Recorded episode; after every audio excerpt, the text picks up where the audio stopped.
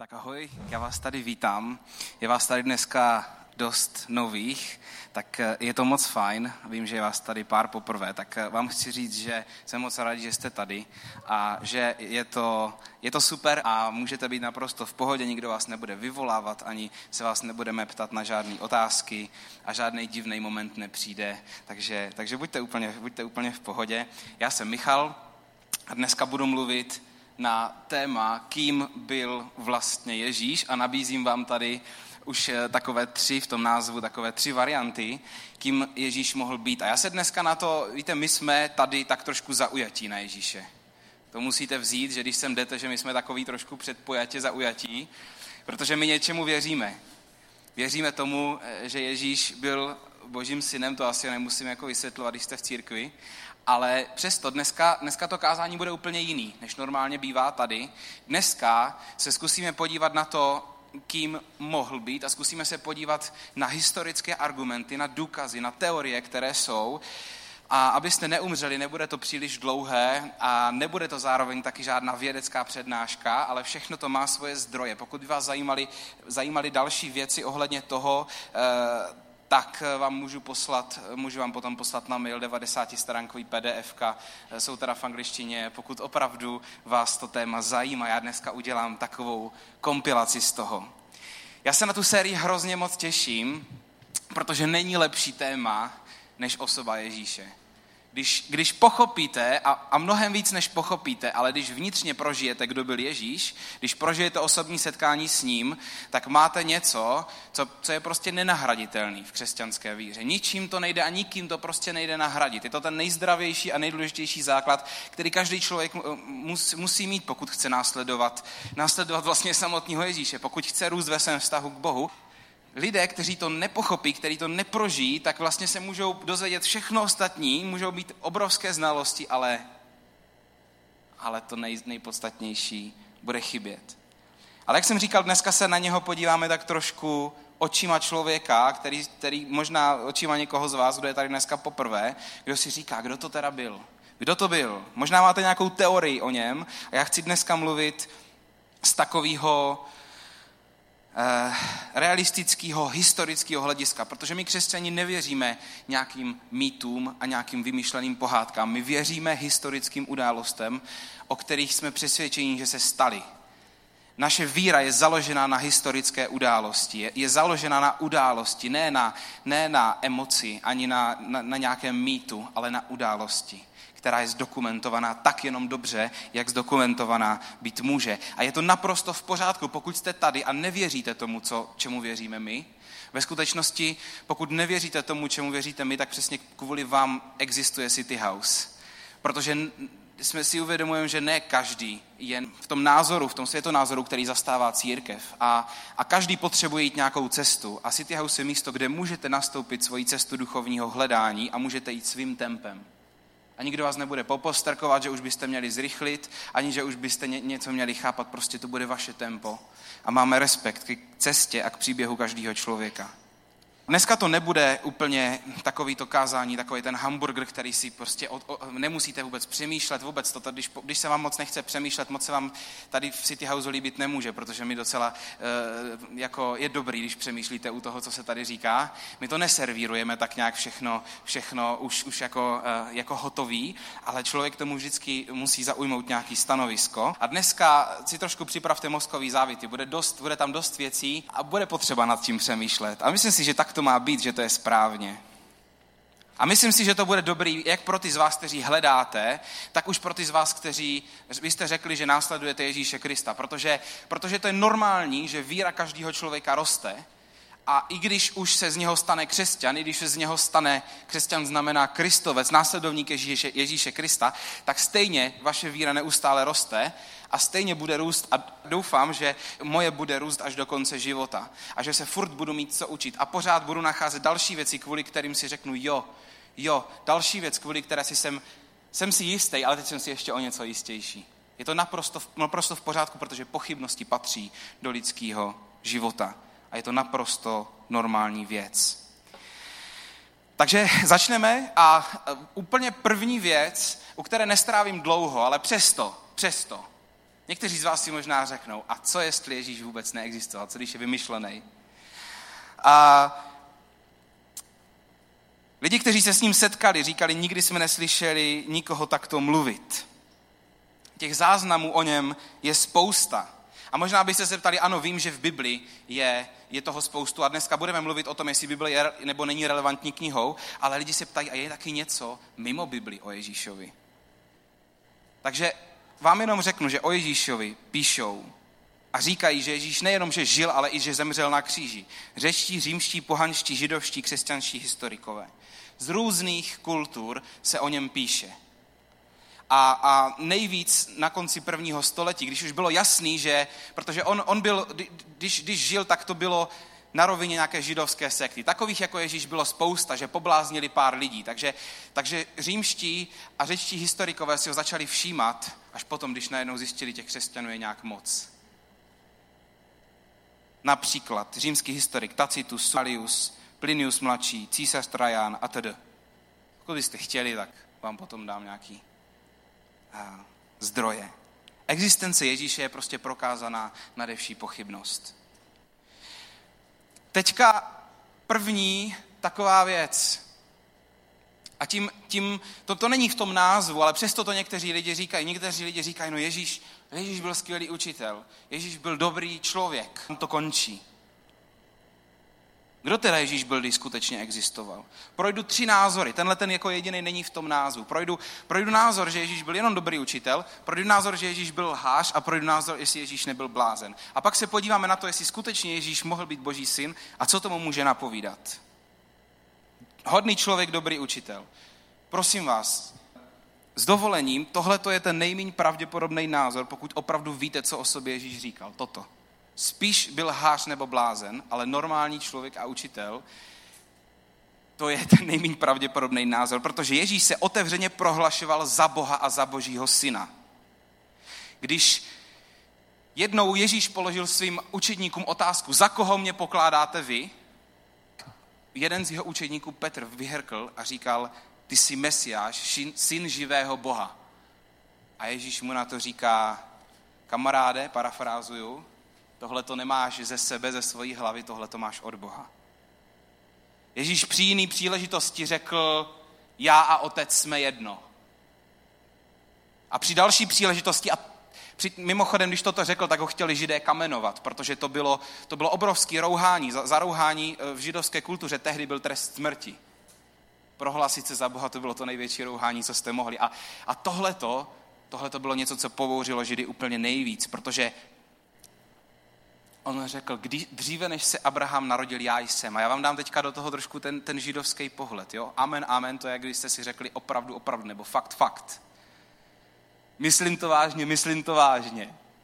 Dříve než se Abraham narodil, já jsem. A to já jsem, to my takhle teďka čteme česky, ale pro Židy on použil přesně ty dvě slova, který Bůh použil v Exodu, proto když řekl, když, se, když mluvil s Mojžíšem a řekl, já prostě jsem. To je moje jméno, já jsem. A Ježíš řekl ty stejné slova. A každý z těch židů, co tam tehdy stáli, přesně věděli, co Ježíš řekl a co tím myslel. A už sbírali šutry. Protože řekli, kamaráde, to jste teda přehnal. Dostaneš šutrem za to. Za takovýto rouhání okamžitě kamenovali. Takže Ježíš říkal, že byl Bůh velmi otevřeně říkal, kde je jeho původ, kdo je jeho otec, proč jsem přišel. A, a teď mi prosím vás řekněte, může člověk, který o sobě prohlašuje, že je Bůh, být normální a příčetný? Může být, může být člověk, co o sobě prohlašuje, že je Bůh vlastně jenom dobrý učitel? Podívejte se na, na, na idnes.cz, já jsem to včera projížděl, výborný dokumentární cyklus sekty kulty mesiáši. Přeštěte si to. Jednak teda spousta z nich, spousta z těch lidí tam Ježíše zneužívá, protože o sobě prohlašují, že jsou nějaký, e, nějaký zjevení nebo inkarnace Ježíše, ale drtivá většina těch lidí bylo buď to v tom horším případě byli absolutně nechutně zvráceni, nebo to byli lidi s nechutným egem, který manipulovali ostatní a věděli, jak to, jak to dělat. A velmi většinou, většinou z toho tam jsou nějaké sexuální zvrácenosti v tom, nebo to prostě ničilo lidský životy tím, že tam dávali všechny peníze a tedy a tedy a tedy. Člověk, který o sobě říká, že je Bůh, prostě není příčetný a normální a není jenom dobrý učitel. Leda, že to je opravdu Bůh. A my věříme, že takovej může být jenom jeden. Ježíš nikdy nenapsal sám knihu. Nebyl, nebyl ten, ten typ, který manipuloval ostatní, který, který byl zvrácená osobnost. Nikdy nevedl vojsko, nenárokoval si pozornost, věnoval se pouze omezené skupině lidí v naprosto zapadlé části světa a přesto po dvou tisících letech na naší planetě přes tři miliardy lidí se považují za jeho následovníky. On proto, on proto neudělal skoro nic. A on mluvil jenom tři roky. Zhruba tři roky byla jeho veřejná služba. Do té doby někde zpracoval se dřevem. Tři roky. Kdo byl ten muž? Z toho, co o sobě říkal, nám vychází, že jenom dobrým učitelem být nemohl. Protože dobrý učitel o sobě neříká, že je Bůh. To o sobě neříká nikdo normální totiž. C.S. Lewis v podstatě říká to stejný. Říká, můžete buď to prohlásit Ježíše za Boha, můžete z něho udělat blázna nebo lháře, ale prosím vás neříkejte, že to byl dobrý učitel, protože Ježíš nám nedává takovou možnost a ani nám nezamýšlel takovou možnost dát. Můžete říct, nevěřím, že to byl boží syn, ale v tu, v tu chvíli buď to prostě lhal a to z něho dělal lháře, anebo to byla zvrácená osobnost, to z něho dělá blázna. Prostě buď to byl boží syn, nebo nebyl. Ale jestli nebyl, tak lhal. A to z něho dělá lháře.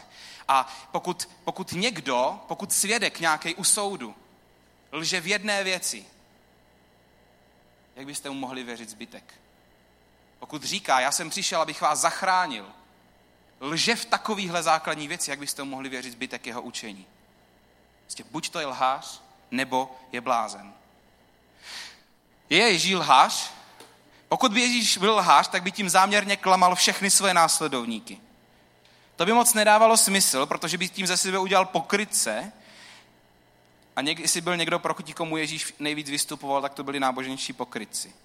Zároveň lež člověka se vždycky projeví, když je člověku nejhůř. Ale Ježíš od začátku do konce mluvil a jednal stejně, ať mluvil se, se samařskou ženou na okraji společnosti, nebo s váženým učitelem zákona na, na, na návštěvě na druhé straně. A to, co Ježíš říkal, mimochodem je přesně to, co ho dostalo do potíží a kvůli čemu musel umřít. Jeho hlavní obvinění totiž bylo, že se rouhal, že je Bůh. Pokud byl hal, tak proč mlčel při své obhajobě? Mohl říct, dělal jsem si srandu. Mohl to všechno odvolat. A navíc, pokud byl hal, jak je možný, že Ježíšovo učení do dneska inspiruje tolik lidí, aby žili život, který se bude prokazovat láskou? Jak je možný, že kvůli tomu vznikl City House, že nám to stojí za to? Ježíš svým učením položil základy rovnosti všech lidí, bez ohledu na rasu a společenský postavení. A to tehdy ve společnosti, která byla silně rozvrstvená, otrokářská. V Biblii je první zmínka o rovnosti všech lidí v celé historii literatury.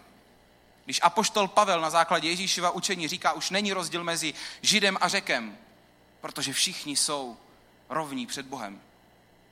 Ježíš položil základy pro práva dětí. V prvním století se děti topily, když nebyly zdravé a bylo 1,4 milionu chlapců na 1 milion dívek ve starověkém světě. Chlapec byl totiž zárukou zachování rodu a dívky se často po narození odkládaly podél cesty.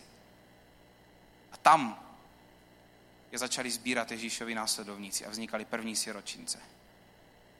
Kvůli Ježíšovi, protože Ježíš řekl, nechte děti přicházet ke mně a nebraňte jim, protože takovým patří Boží království. V jejich srdci je něco ceného co vy nemáte a mít nemůžete. V jejich srdci je čistota. A jejich učeníci říkali, ne, prosím tě, nechte protože děti po něm pravděpodobně lezly a sápali se na něho a oni to zakazovali dětem. A Ježíš říká, vůbec nevíte, co děláte.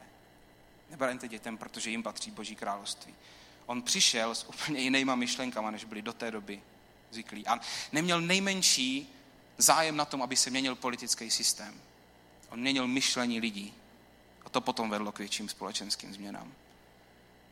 To stejný s právama vdov, sirotku, se školstvím. Ježíšovi následovníci změnili svět. A to, že dneska to církev ztrácí, teď mi kamarád, který tady je, tak mi poslal poslal mi nedávno článek o tom, že, že v zemích, kterých je nejvíc věřících lidí, jakýhokoliv náboženství, tak těch je nejméně inovací. V podstatě čím ateističnější společnost, tím inovativnější. Neplatí to pro všechny, třeba pro USA to úplně neplatí, ale, ale, ale něco tam bylo vidět. To, že z toho církev ustupuje, to je druhá věc. Ale pokud se někdo držel Ježíšova učení v té čistotě, ve které Ježíš kázal, tak vždycky měnil svět pozitivním způsobem. Ježíš nemohl být lhář, protože na to je až příliš moc v historii důkazů, že, že to jeho učení funguje. Že mění, mění život a svět k lepšímu. Třetí teorie. Šílenec. Byl Ježíš šílenec? Pokud vyloučíme, že Ježíš byl hář, tak mohl být tak ještě maximálně někým, kdo si opravdu myslel, že je Bůh. A fakt si to myslel, ale nebyla to pravda, což by z něho dělalo blázna. Mám tady dvě citace, jednu číst nebudu. Je to od, od, od známého psychiatra, který v podstatě říká, že kdybyste vzali všechny Ježíšovy učení z jeho prvního kázání, kterýmu se říká kázání nahoře, tak byste dostali nedokonalý obraz mentální hygieny, který eh, psychologové skládali po 2000 let. A říká, vy křesťané máte ve svém ve svým slově od Boha, ve své Bibli, máte prostě návod na, na zdraví lidské duše. A, a je tam 2000 let a ostatní na to jdou oklikou a dva, dva tisíce let to skládají a, a Ježíš to podal ještě mnohem líp. a to, to zjistíte u spousty věcí. Já vždycky, když čtu takový ty oduševnělý články o tom, jak dospět k míru z duší, tak já ke každé té myšlence bych mohl dát biblický odkaz. Akorát, že ty lidi, co to píšou, tak to neví a dojdou k tomu nějakým způsobem oklikou. Že ty věci většinou už dávno jsou v Bibli. Takže klamal sám sebe o tom Ježíš, eh, o tom, kým byl. Byl to schizofrenik, paranoid nebo upřímný blázen.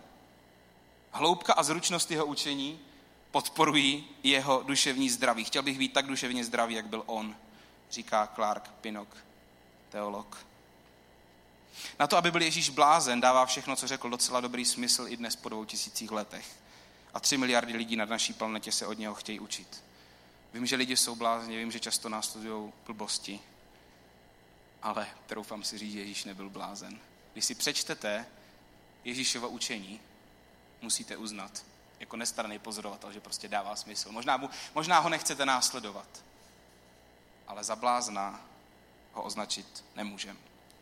A teď nám zbývá ještě jedna teorie, a jak jsem říkal, dneska nebudu tady někde poskakovat a dělat tady, to neděláme ani, ani normálně, ale dneska už vůbec ne, žádný jako, žádné výlevy, při kterých byste se měli nějak jako cítit líp.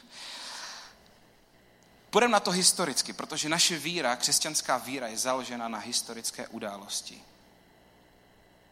Takže co když byl Ježíš opravdu ten, za koho se prohlašoval? Projdeme si několik věcí, které podporují tohleto tvrzení. První věc je, že se musíme podívat na zdroj, který o něm mluví nejvíc. A to jsou čtyři evangelia v Novém zákoně v Bibli. Pokud se budete zabývat tím, co činí historickou literaturu opravdu důvěryhodnou, tak je to počet nalezených kopií. Protože tím se snižuje radikálně riziko, že něco mohlo být změněno. Počet kopií říká, jestli tahle ta kniha mluví pravdu a je opravdu tak, jak byla zapsaná na poprvé, tak tak byla potom i šířena, anebo jestli do ní někdo něco přidával. A nezapomeňte, že, že evangelia napsali lidi, kteří měli očitý, očitý uh, zkušenosti s Ježíšem, který ho viděli, který zažili ty věci s ním a který to potom zapsali. Když by to byla lež, tak by to v prvním století se nemohlo šířit. Protože by vystoupili lidi, kteří by řekli, ale to není pravda. Ale nikdo takovej nebyl. Ty věci se prostě šířily a jsou napsaný lidma, který, měli, který byli očitýma svědkama Ježíšova, Ježíšový smrti a Ježíšova zmrtvých stání. Čím víc kopií, tím lépe. Když se podíváme na starověký klasiky, nejvěrohodnější kniha, nebo jedna z nejvěrohodnějších, je Homerova Ilias, která má 643 rukopisů. Víte, kolik má nový zákon? Kopií? 24 tisíc. Přes 5600 v původním jazyce řečtině, zbytek v různých překladech. Syrština, latina, arménština s minimálníma, absolutně minimálníma zanedbatelnýma rozdílama. A pak jsou tady taky citace církevních otců z druhého, třetího století. A ti, ti, ti citovali nový zákon víc než 36 tisíckrát a pouze na základě tady těchto těch citací bychom mohli dát dohromady celý nový zákon až na 11 vět. Celý ho vlastně by se dal skompilovat jenom z citací z 2. 3. století, které jsou absolutně věrný. Takže, takže můžeš říct, já prostě nevěřím poselství Bible, ale z historického hlediska se nedá říct, že Bible je snužka keců. Můžeš tomu zaujmout subjektivní pocit, já tomu nechci věřit. Ale nedá se z historického hlediska říct, že Bible je blbost, že se to tak nestalo, protože dneska se historikové, ať věřící nebo nevěřící, zhodují na tom, že Bible je relevantní historická kniha. Protože historie, relevantnost historii má prostě svoje měřítka. Britský učenec F.F. Eh, Bruce říká, na celém světě neexistuje žádný soubor starověké literaturu, který, který by byl tak dobře textově dosvědčen jako nový zákon. A i nevěřící historikové to říkají. Bible je zároveň nejspochybňovanější kniha historie. A je to zároveň taky nejdůvěryhodnější kniha historie z historického hlediska. Mimochodem, o věrohodnosti Koránu je v jejich víře absolutně zakázaný pochybovat. Křesťanský Bůh je Bůh, kdo vám dovolí pochybovat a prokousat se ke vztahu k němu přes skepsy a otázky. Takový prostředí máme i tady v City Houseu.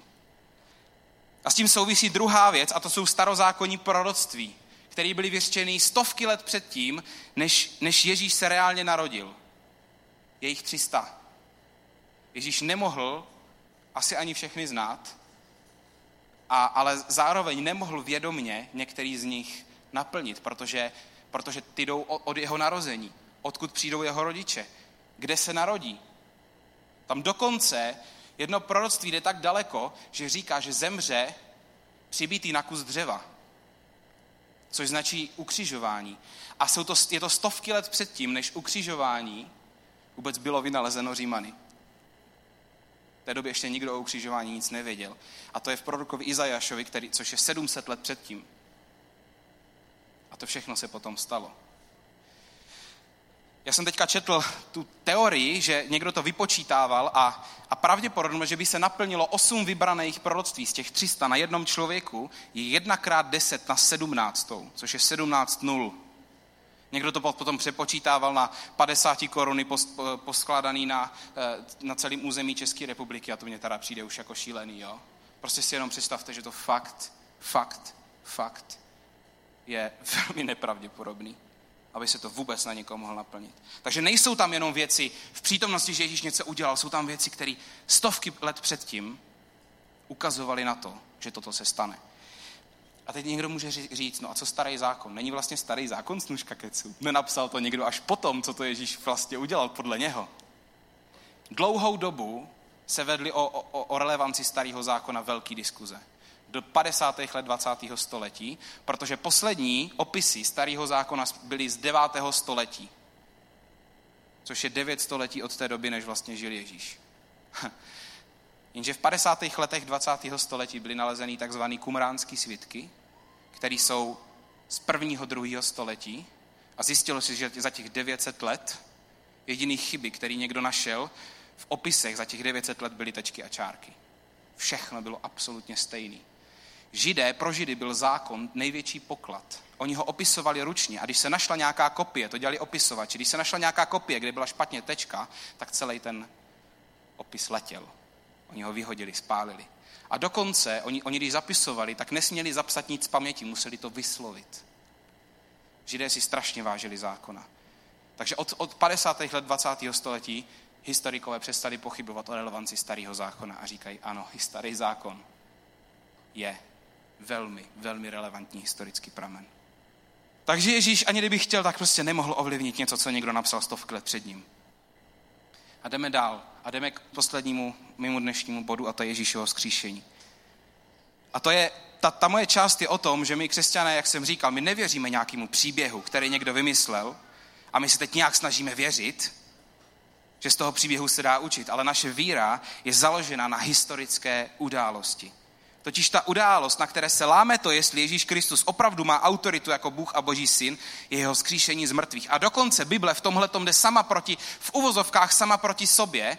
A na, jedné, na jednom místě apoštol Pavel říká, jestli Ježíš nebyl skříšen, pak naše zvěst je klamná a klamná je i naše víra. Toto sám říká člověk, který se setkal s Ježíšem. Říká, jestli Ježíš nebyl zkříšen, všechno to, čemu věříme, je blbost. Sám to říká. Sám na sebe plete byč. A toto říká samotná Bible.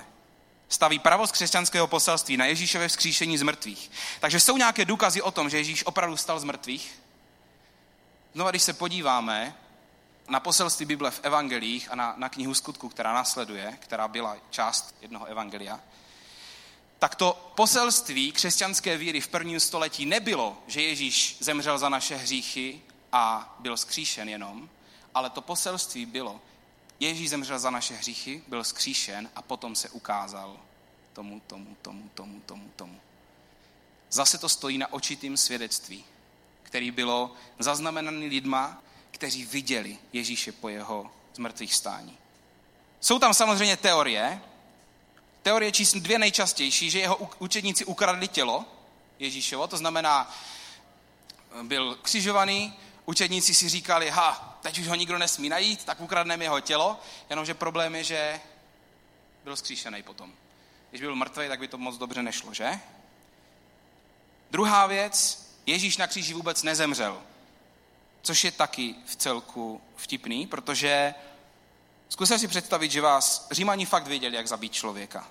Krutě vás bíjí, mučí, jste vyčerpaní, nesete si vlastní kříž, pak vás popraví krutým způsobem, krvácíte, ztrácíte mnoho krve, padnete do bezvědomí, propíchnou vám bok, zabaví vás do pohřebních pláten, umístí do chladné vlhké kopky, ve které ležíte několik dní, potom se vysvobodíte, odvalíte těžký kámen, přemůžete vojáky a kráčíte po probodených nohou kilometry daleko. Jsem pastor, ale na toto nemám víru, pardon. Křesťanství nejde proti historii, ale právě naopak. Další věc, jeho učedníci byli ochotní za tuhle tu pravdu o vzkříšení položit život. Když budete číst Evangelia, tak se tam dočtete, že učedníci byli rozprášeni v momentě, kdy Ježíš zemřel, protože všichni si říkali, to je v pytli, je konec. Ve všech byly pochybnosti. A pak najednou, když Ježíš byl skříšený, tak učeníci se vrací na scénu a odvážně říkají, Ježíš žije. Tam je vidět tenhle, ten, tahle ta obrovská změna. A jedenáct z dvanácti učedníků je velmi pravděpodobné podle různé křesťanské tradice, že jedenáct z dvanácti jich zemřelo brutální smrtí, odřezání pilou, po zaživa stahování z kůže, po ukřižování, stejně tak jako Ježíš. Podle tradice byl Petr ukřižovaný hlavou dolů. Byl by člověk ochotný zemřít bestiálním způsobem pro vědomou lež? Nenahrává tohleto tomu, že učedníci prostě viděli Ježíše zkříšenýho z mrtvých. A ještě jedna věc. Ježíšův bratr, Jakub, který přichází docela pozdě na párty a objevuje se na scéně až poté, co je Ježíš skříšený. A říká, já jsem teď služebník Ježíše. Nejtěžší člověk, který ho můžete přesvědčit o svoji víře, o svoji opravdovosti, je váš bratr. Co by se stalo, abyste přesvědčili svého bratra, že jste mehlictva? Dokonce tady jako kdyby bylo vidět, že Jakub, Ježíšův bratr, tomu nevěřil. Celou tu dobu, co Ježíš dělal zázraky. Víte, celý tohleto kázání není o těchto těch faktech. Protože i kdyby se tady stal nějaký zázrak, stejně by část z vás prostě neuvěřila. Protože takhle jsme jako lidi stvoření. A jde o to, jestli se rozhodneme věřit. A ne to, jestli nás někdo přesvědčí způsobem, který prostě nejde odmítnout. A Jakub Jakubovi prostě nestačilo nic. A vypadá to, jako kdyby až viděl svého bratra, svého bráchu, skříšenýho, tak najednou říká, to není můj brácha, ale to je můj pán, já jsem jeho služebník. Možná Jakub je tím největším důkazem Ježíšova skříšení, jeho bratr. Takže naše víra je založená na historické události. To posiluje moji víru. Se skříšením nemám problém, protože Ježíš, pokud Ježíš opravdu byl Bůh, pak zříšení není tak těžký, pokud stvořil celý svět. Stačí jenom věřit zázraky. V Guinnessově knize rekordů je, je nejúspěšnější právník, který se jmenuje Sir Nicholas, Sir Lionel Luko. Je to nejúspěšnější právník na světě, zapsaný v Guinnessově knize rekordů a ten po mnoha letem zkoumání Ježíšova vzkříšení řekl, Musím jednoznačně prohlásit, že důkazy potvrzující vzkříšení Ježíše Krista jsou tak zdrcující, že neponechávají absolutně žádný prostor pro pochybnosti a vynucují si přijetí na základě důkazu. To byl člověk, který, který v Guinnessově knize rekorduje proto, protože vyhrál největší počet případů. Takže pracoval s argumenty před soudem. Takže zhruba asi tak. Vystřílel jsem, co jsem měl. Je na vás, jaký k tomu zaujmete stanovisko. My se nesnažíme, jakožto křesťané, věřit fámě a obhajovat ale věříme něčemu, co je zdokumentované tak přesvědčivě, jako málo co jiného v historii. Dneska jsem vám nabídl důvody, proč si nemyslím, že by byl Ježíš jenom dobrý člověk a inspirativní učitel, proč si nemyslím, že byl lhář ani blázen. Nabídl jsem vám několik racionálních důvodů, proč věřit novému zákonu, příbězích o Ježíši, proč věřit tomu, že Ježíš byl mesiáš, na kterém se naplnilo 300 proroctví starého zákona, zemřel a vstal z mrtvých. Ale ve finále o tomto všem tohleto kázání není, protože náš život není o tom, co víme, ale o tom, co nebo koho následujeme. A proto ta dnešní otázka zní, pokud by toto byla pravda, pokud by to opravdu všechno byla pravda, byla by pravda, že Ježíš byl Mesiáš, byl to Bůh, který přišel v lidském těle na tenhle ten svět, aby, aby nás vysvobodil od nás samotných a aby, aby nám otevřel cestu k Bohu. Protože Ježíš říká, já jsem ta cesta, pravda i život a nikdo nepřichází k Bohu, než skrze vztah se mnou. Pokud by toto všechno byla pravda, udělal bys dneska jeden krok blíž k němu? A nebo když bych to úplně vyhrotil, stal by se dneska jeho následovníkem? Protože v křesťanství nejde o to jenom věřit, ale jde o to následovat. A je úplně v pohodě. Možná si říkáte, že, jsem, že, že, že máte dneska jenom víc důvodu věřit. Možná jsem vás dneska jenom inspiroval, abyste přišli příště, protože o Ježíšovi bude mluvit celý tento měsíc. Možná jste si řekli, že to zní zajímavě, ale není to nic pro vás. Ať je to jakkoliv, tak pořád platí, že kdekoliv jste, tak City House je místo pro vás, je to domov a tady můžete odkrývat křesťanskou víru vaším tempem. A můžete přijít příště, i když nevěříte tomu, co jsem dneska říkal. A nebo si možná říkáte pěkný, ale ten můj uh, osobní postoj k tomu je, že toto není nic pro mě. Ale možná jsou tady lidé, kteří se to dneska dotklo natolik, že chtěj, chcete mít osobní zkušenost. A příště budeme mluvit o tom, že Ježíš přišel na tenhle ten svět ukázat boží lásku. A že přišel kvůli nám. A že to, co udělal, bylo hluboce osobní. Že to nebylo nějaký gesto, aby ukázal, co umí. Ale že to bylo osobní. A že to bylo kvůli tobě a mně. A proto chci teďka nakonec dát prostor těm z vás, kteří se chcete osobně setkat s historickým Ježíšem. Já se teďka budu modlit a pokud chcete, tak se ke mně můžete připojit v té modlitbě v duchu anebo šeptem říct Ježíšovi jednoduchou větu. Ježíši, pokud je to pravda, tak tě prosím, aby se mi dal poznat, aby se se mnou potkal. A zbytek nechte na něm. Ale udělejte další krok k němu tím, že přijdete příště a potom znova a potom znova. Udělejte aktivní krok do, dopředu, nejenom tím, že řeknete tu větu, ale že přijdete příště, protože v Biblii se píše, že když my uděláme jeden krok blíž k Bohu, tak Bůh udělá deset kroků k nám. Teď teda nevím, jestli jsem to neřekl, je to tak z deset kroků, anebo že Pán Bůh udělá taky krok k nám. Je tam deset nebo není? Tři. Nevadí. Tři jsou taky dobrý. Nechci vykládat blbosti, víte? A někdy si to člověk nepamatuje tak, jak by chtěl. Takže budu se teďka modlit. Pokud chcete, tak se připojte k této modlitbě ke mně svým způsobem. Pokud budete souhlasit s tím, co se budu modlit, můžete nakonec říct Amen. Pane Ježíši, já ti děkuji za to, že jsme dneska mohli mluvit o tobě. Není lepší téma, o kterém mluvit a někdy je potřeba se na, to, na, na tebe samotného podívat očima skeptika. Pane, děkuji ti za to, že ty neodsuzuješ skepsy, ale že ji vítáš, protože i skepse je počáteční krok a může být počáteční bod na cestě k tobě. Ježíši, děkuji ti za to, že jsi neřekl jenom, že, že jsi se neschovával, neřekl si, že budeš duchovně vzkříšený, ale že jsi, že jsi řekl, já budu fyzicky vzkříšený. Že jsi, že jsi šel s hlavou na špalek kvůli nám a nakonec si zemřel šílenou smrtí kvůli nám. Děkuji ti za to, že, že ti stálo za to přijít na tuhle tu zemi. A pane, chci tě poprosit, aby se teďka potkal s lidma, kteří si to přejou. Aby se spotkal osobně, aby ty historický Ježíš, který chodil po této zemi, se teď skrze Božího ducha Ducha Svatého, který ho si poslal na svět potom, co ty si odešel zpátky do nebe. Prosím tě, aby se dneska potkal s náma. Možná novým způsobem, možná úplně poprvé. Tak tě zvu, Ježíši, do našeho srdce, zvu tě a prosím tě, abys lidem mluvil celou tu sérii, co teď budeme mít. Amen.